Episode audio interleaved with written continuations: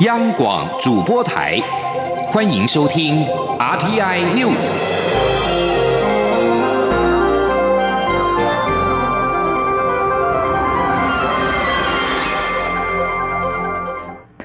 各位好，我是张水华，欢迎收听这节央广主播台提供给您的 RTI News。华航诺富特案疫情再扩大，中流行疫情指挥中心指挥官陈时中今天下午在记者会中公布，国内新增三例本土及一例感染源调查中的 COVID-19 确定病例，其中一例是机场防疫旅馆员工，一例是华航机师感染源调查中，两例是日前确诊机师的同住家人。其中新增的确诊机师按一一八七研判是遭到日前确诊的机师教官感染可能性较高，对于社区有风险。至于另外三例发病。前都已经在隔离检疫当中。这起事件截至目前已经造成三十五人染疫。由于华航持续有及时确诊，陈时中下午宣布，华航机组员清零二点零计划，所有前舱机师和非长程航班的后舱机组员都必须检疫十四天，才属于安全组。虽然十四天内可以再派飞，但会归类为风险组，两组不得混飞，必须让所有机组员都成为安全组，才算达成清零计划的目标。记者。刘品希报道：华航诺富特案持续爆出新病例，疫情指挥中心指挥官陈时中十号下午在记者会中宣布，虽然诺富特饭店仍有新增病例，但所有相关人员已进入集中检疫所，风险已经控制住。至于华航的机组员，除了可能在境外感染，内部可能也有至今尚未找到的传播链，所以指挥中心决定发布“清零计划二点零”升高管制措施。陈世忠指出，指挥中心将召回全数前舱机组员检疫十四天，所有人要进到社区前都必须检疫满十四天，而且才检阴性。这基本上我们要求哈，前舱的机组员啊，只要在台湾的，啊，全部都要进行检疫，啊，都要全部进行检疫。那在国外的哈，一入境那就到集中检疫所检疫。那后舱的机组员曾经派飞长城的航班，或者有接触风险组啊机组的人员，那全部也检疫十四天。陈时中表示，完成检疫十四天，而且检验阴性者，归类为安全组；未完成十四天检疫者，则属于风险组。风险组跟安全组不得混飞。换句话说，华航机组员将陆续停飞十四天。清零计划二点零可能需要一点时间，必须尽快把风险组移到安全组。指挥中心发言人庄仁祥会后受访指出，在检疫十四天中，仍然可以派飞，但不可以跟安全组混飞。至于检疫几天后可以再派飞，指挥中心晚上会再跟华航开会讨论。清零目标是所有的机组员都成为安全组，要多久才能达成，则要看华航怎么排班，详细上路时程要等华航公布执行计划。陈时中强调，华航占国内货物运输量百分之二十五，秦零计划二点零当然会冲击华航飞航跟客货运，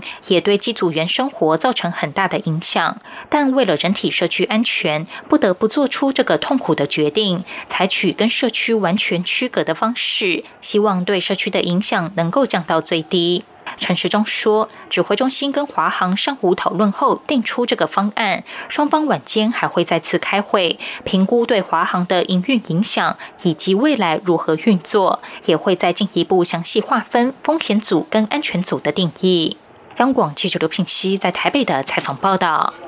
行政院长苏贞昌今天上午主持行政院防疫会议，针对华航机组员清零计划二点零表示，务必要严格执行机组员清零计划，也希望华航能全力配合，避免疫情破口。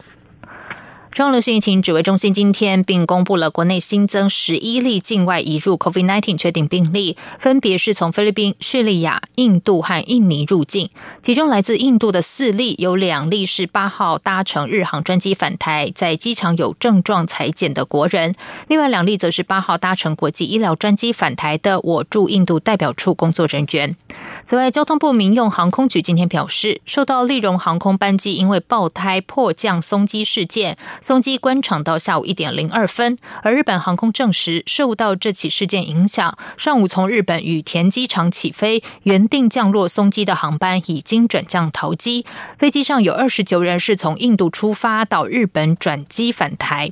庄流行疫情指挥中心发言人庄仁祥指出，这二十九名有印度旅游史的民众，其中三人过去十四天内有相关症状，在现场裁剪；另外二十六人无症状。今天下午一点四十分，有两台巴士分别在往集中检疫所。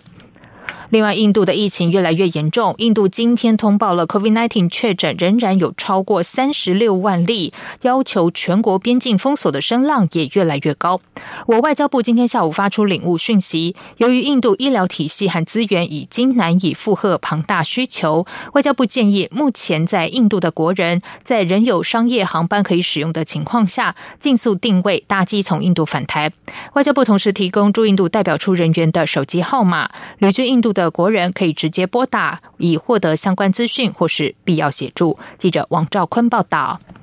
外交部表示，目前日本航空在五月三十号前仍有六个航次自德里经东京转机返回台北的班机，分别是十四号、十六号、二十一号、二十三号、二十八号、三十号。国人如需相关资讯或协助，可直接联系驻印度代表处副参事李树东。外交部发言人欧江安说：“政府鼓励旅居印度的国人来返回台湾。由于目前包租飞机有实际的困难，因此政府鼓励我国的国民在五月底之前搭乘日本的商业航班，经由东京转机回到台湾。”外交部表示，在印度的国人若有其他协助需求，可拨打驻印度代表处急难救助电话，或拨打外交部紧急联络中心电话，以获得及时必要协助。此外，外交部强调，我国政府对印度人民的紧急援助行动将会持续提供必要救援物资。中央广播电台记者王兆坤台北采访报道。接下来关心的是，国防部将废止各军团防卫指挥部的衔称，仅保留作战区编制，以强化联合作战能力。国防部长邱国正今天表示，国军编组改制后，一定会有配套措施。待改制之后，作战区指挥官就如同连参小总长，国军会努力让各军种密切配合。记者刘玉秋报道。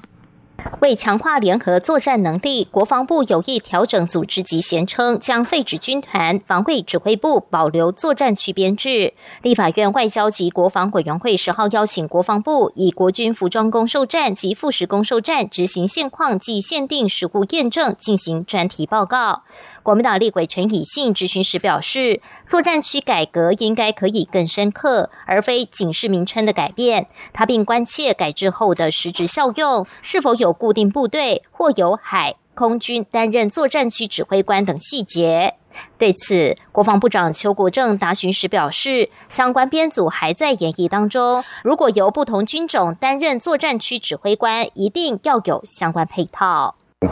所以这个概念，我想说，是基本上国军已经是有年了啊，但是要把落实的话，就从现在这一刻开始，改成作战区以后，让每个作战区指挥官他有个概念，他就是连参的一个小总长，以这种概念呢去推动他工作。我想这我们一定要努力啊，国防部要跳出来，让各军种啊能够密切配合。陈以信则追问：作战区改制影响甚大，是一个大型军事改革。各作战区原以陆军为主，未来作战区可能由各军种担任指挥官，以联兵旅方式作战。未来作战区的军令系统如何编程？且各作战区因防护特性、各军种重要性不同，各作战区指挥官由各军种将领出任，军令系统是否成为双轨制？国防部应尽早研拟。邱国正则表示，的确没那么简单，但包括后备动员在内的各项工作，国军会按部就班执行。虽然不能说一次到位，但明年会推动的相关工作都会有成果。中央广播电台记者刘秋采访报道。组机总处今天公布，三月底全体受雇人员人数为八百一十六点三万人，比上个月底增加一点二万人，但仍然没有回到疫情之前的水准。值得注意的是，房市热络，第一季不动产业总薪资年增率呈现双位数成长。记者杨文君报道。主计总处十号公布，三月全体受雇员工经常性薪资平均为新台币四万三千两百五十九元，年增百分之二点五一；总薪资平均为四万八千八百九十七元，也增百分之二点四九。部分工时员工经常性时薪一百九十四元，年增百分之五点四三。其中，今年前三月受雇员工人数为八百一十六点三万人，较去年同期增加二点七万人，增幅。百分之零点三四。不过，若将三月底全体受雇员工人数和二零一九年十二月底疫情之前相比，还有一点一万人的差距。主机总处国事普查处副处长陈慧欣说。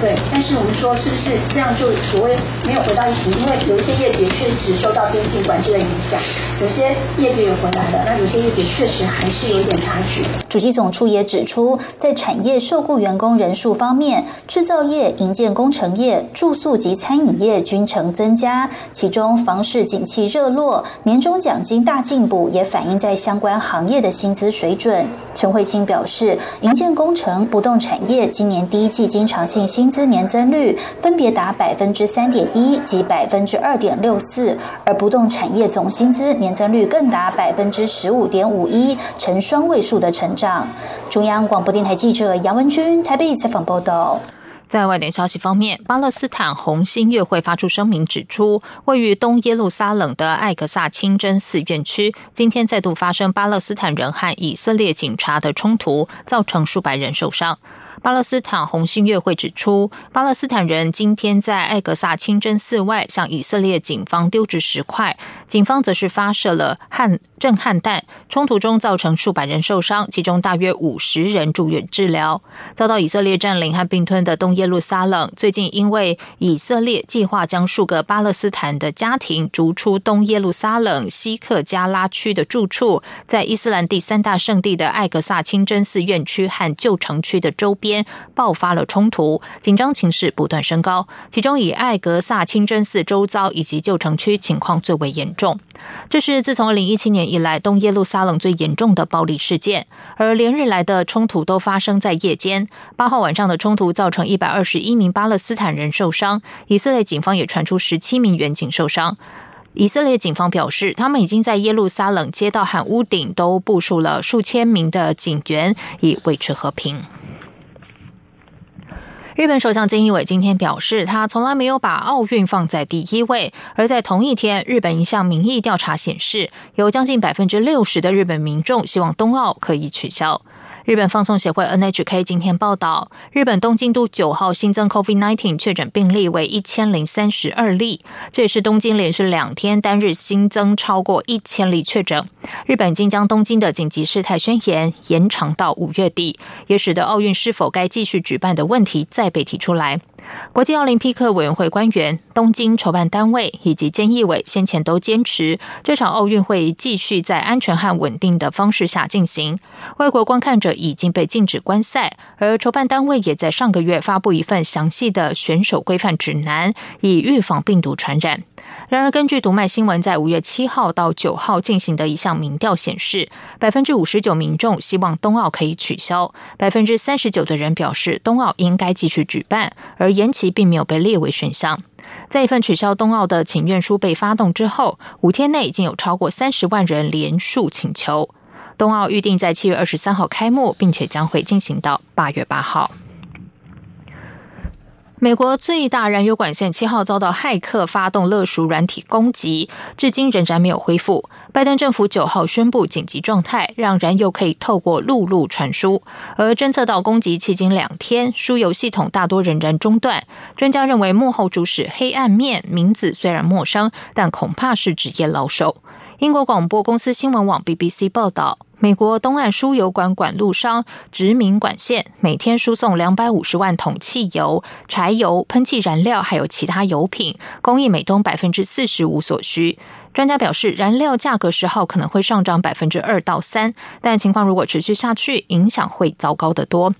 BBC 表示，多个消息管道证实，犯案者是名为“黑暗面”的网络犯罪集团。他们六号渗透进输油管管路商殖民管线的内部网络，获取了将近一百 Gigabyte 的资料，并锁住一些电脑和伺服器。七号扬言，如果不付赎金，就把资料放入网际网络公开。这起攻击也让网安专家急呼改善这个产业的监督，以对未来各项威胁做好准备。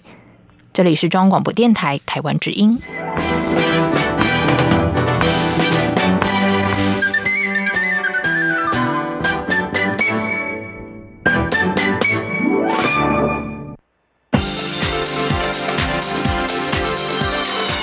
这里是中央广播电台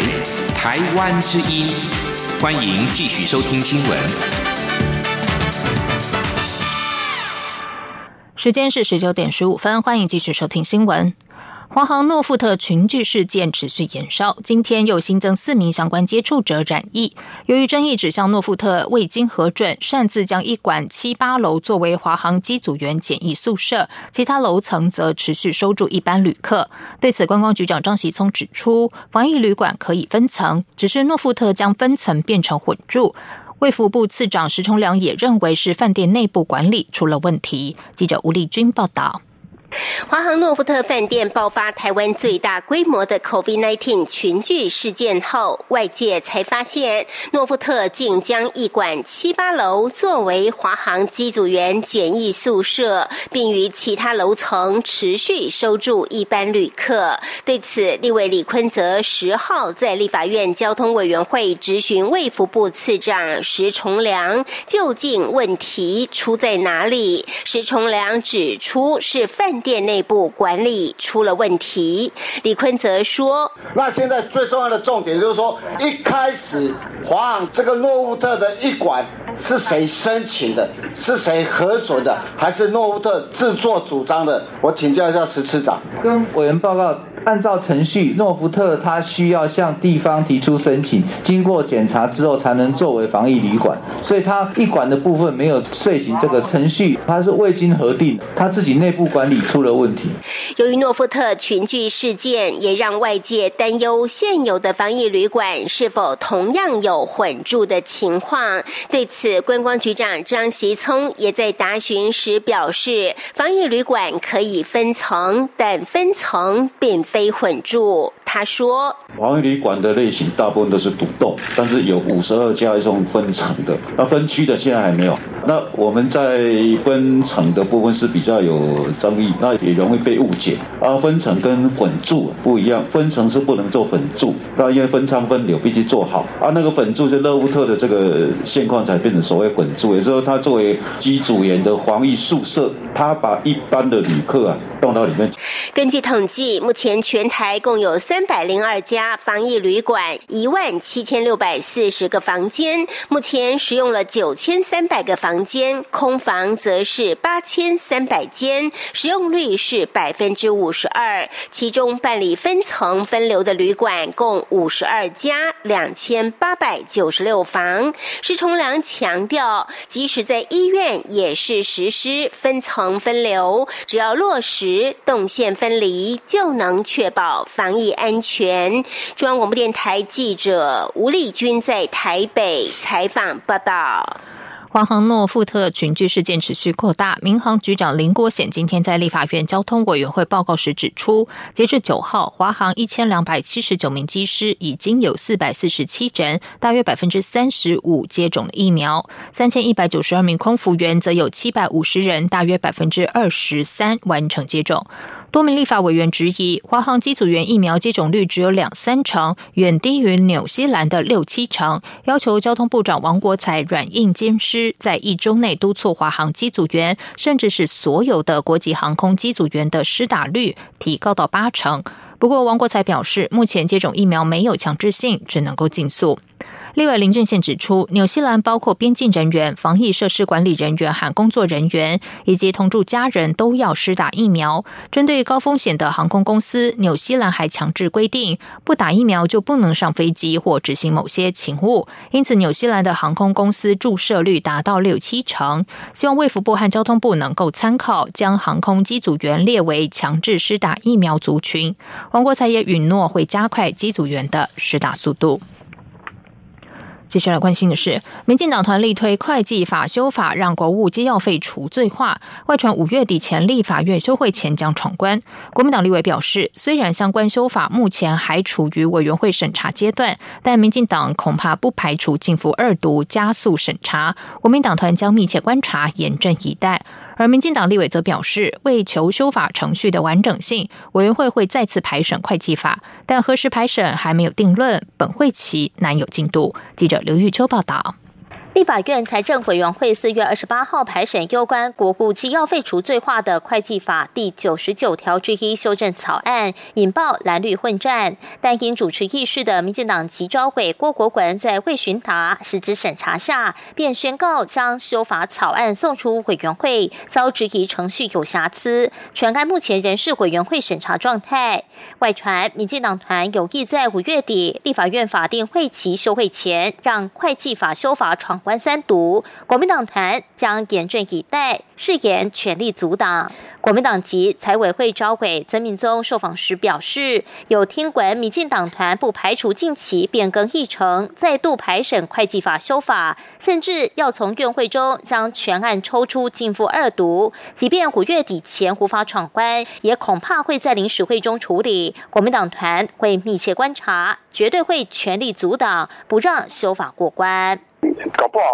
民民进党会抽离进或变成存在，他也要有有那个冷冻期，没有错。我们就我们还在密切观察，我们会有意，就是我们还是会挡。不过，民进党籍财委会召委郭国文则说，为求审查的程序周延，委员会将再一次排审会计法修法。至于何时排审，民进党团近来并未讨论，目前没有进度。依照目前的审查状况，五月底。休会前来不及处理，国民党立委的情报恐有错误。我们还是要坚持那个程程序上的那个完整性的。后来我们还是想说，既然有瑕疵哈，哎，所以说我们是保留那个会议的过程嘛。基本上会不会再排审哈？我还要问总招的意思啊。虽然朝野立委已有共识将择期再审会计法，但由于无法确定议事录，会计法修正草案暂时被搁置，且法案有一个月的冷冻期，即便委员会休会前送出委员会，也无法进入院。会二三读，再加上朝野对峙的态势下，临时会要闯关也有难度。中央广播电台记者刘秋采访报道。酒驾致人于死事件频传，国民党立委江启臣今天在立法院质询时，质疑刑责仍然过轻，并表示他将提案没收酒驾者的车辆，希望法务部支持，而且考量更重的刑责以及没收制度。记者欧阳梦平报道。政治评论员黄伟汉的母亲在母亲节前夕遭酒驾肇事身亡，使得酒驾问题再度受到重视。国民党立委江启臣今天在立法院司法及法制委员会质询时指出，行政院长苏贞昌及法务部长蔡清祥都曾表示，酒驾致人于死等同故意杀人。法务部也提出修法，酒驾再犯且致人于死，最重可以判死刑，并且没收车辆。但最后到行政院改为无期徒刑。他询问法务部的。态度，并表示他将提案修法没收酒驾者的车辆。对此，法务部次长张斗辉表示，这是基于罪行相当原则下的权衡。至于没收车辆，法务部还是支持。江启臣并指出，根据警政署的资料，修法后近两年因为酒驾肇事死亡人数不减反增，可见修法根本没有效果。酒驾致人于死者，大概三五年就获得假释，要被害人家属情何以堪？另外，他也指出，修法规定，酒驾遭吊销驾照者重新考得驾照后，必须驾驶加装酒精锁的车辆。但这项规定自去年三月开始实施后，装设酒精锁的比例只有百分之十五。他希望法务部能够重新考量更严的刑度及没收制度。他说：“这个事情已经发生了，全国同步在进行酒测。”居然两天内还有六十四件被验出来，你说这些人他有害怕吗？他会害怕你政府吗？他会害怕你的法令吗？没有啊，他就是一种侥幸心态在作祟。所以，市长，我希望你们能够支持我这样子的一个提案跟想法。我也希望你们回到你们两年前那个初衷，是愿意考量更严的这个刑度，是愿意考量没收制度的。另外，民进党立委何志伟在质询时提出毒驾问题，警政署长陈家清答询时指出，如果毒驾没有肇事，但车上有毒品或吸食用具，还是可以现行犯处理，并强制验尿；但如果车上没有毒品，驾驶否认吸毒又不愿验尿，就只能放行。张斗辉则表示，关于毒驾如何举证，法务部已经邀集警政署及交通部相关单位密集召开会议讨论。中央广播电台。记者欧阳梦萍在台北采访报道。在英文消息方面，NSO 艺术顾问吕少佳拥有多年丰富的指挥经验。今年五月，在台积电文教基金会的支持下，将举办大师班，指导台湾六位青年指挥学子如何成为优秀指挥的奥秘，并且规划大师班成果音乐会，让学子亲自上阵。公共电视也将协助将此一大师班教育过程记录下来，未来以纪录片的形式，借由传媒和网络与更多人分享。记者江昭伦报道。在卸下 NSO 音乐总监之后，吕少佳除了担任乐团艺术顾问之外，也转换角色，以特聘讲座教授身份指导北医大管弦乐团学生。今年五月，更受邀参与台积电文教基金会与 NSO 合作的乐无界教育计划吕少佳大师班，亲自指导遴选出的六位全台青年指挥学员，关于指挥的基本功以及如何成为优秀指挥的哲理奥秘。吕少佳说：“北大任课期间，他自己真的感受到教学相长。过去习以为常的事情，碰到学生做不出来，就必须找出方法来。”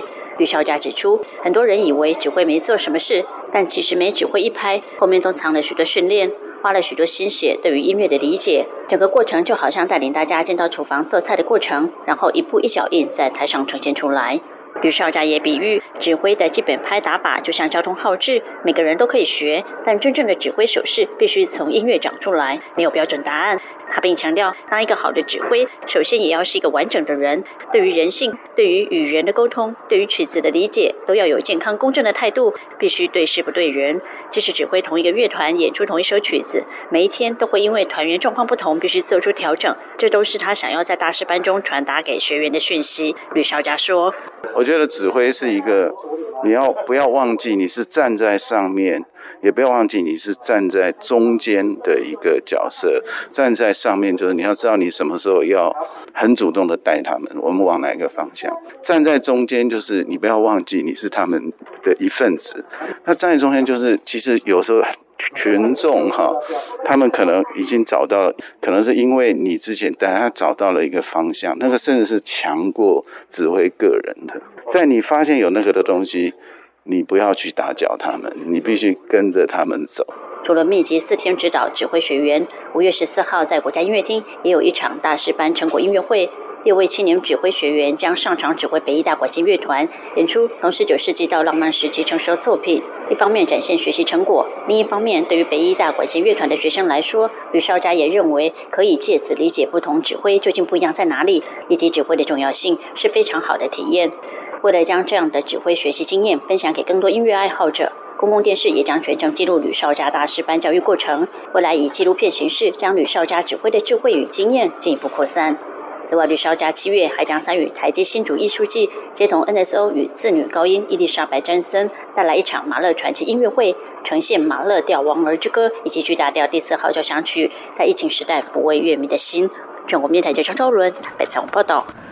继续来关心今天的新南向新闻。配合新南向政策，第一银行主办胡志明市证券三年期的四千四百万美元连带案，日前完成了签约仪式，为一银胡志明市分行两千零三年三月设立以来的首件连带统筹主办案。总共有六家银行参贷。看好越南的发展。意银在两千零三年成立胡志明市分行，二零一一年再获准设立河内市分行，是少数获得越南央行核准在南北越都设有分行的台资银行。这次意银胡志明市分行主办胡志明市证券连带案，资金用途为购置越南当地银行金融债。参贷行另外还有土地银行、合作金库银行、国泰世华银行、上海银行、日盛银行，还有高雄银行等六家。第一银行董事长邱月琴表示，尽管近年全球受到疫情的冲击，但越南经济和股市在东南亚各国中表现仍然是最佳，而且东协唯一经济成长为正数的国家。尤其在美洲贸易战之后，不少外资启动迁厂计划，再加上越南是自由贸易协定 FTA 覆盖率最广泛的国家之一，近年越南企业成长动能强劲，希望能透过这次的连带，让台越经济和金融合作能够。更加紧密。以上新闻由张旭华编辑播报，这里是中央广播电台台湾之音。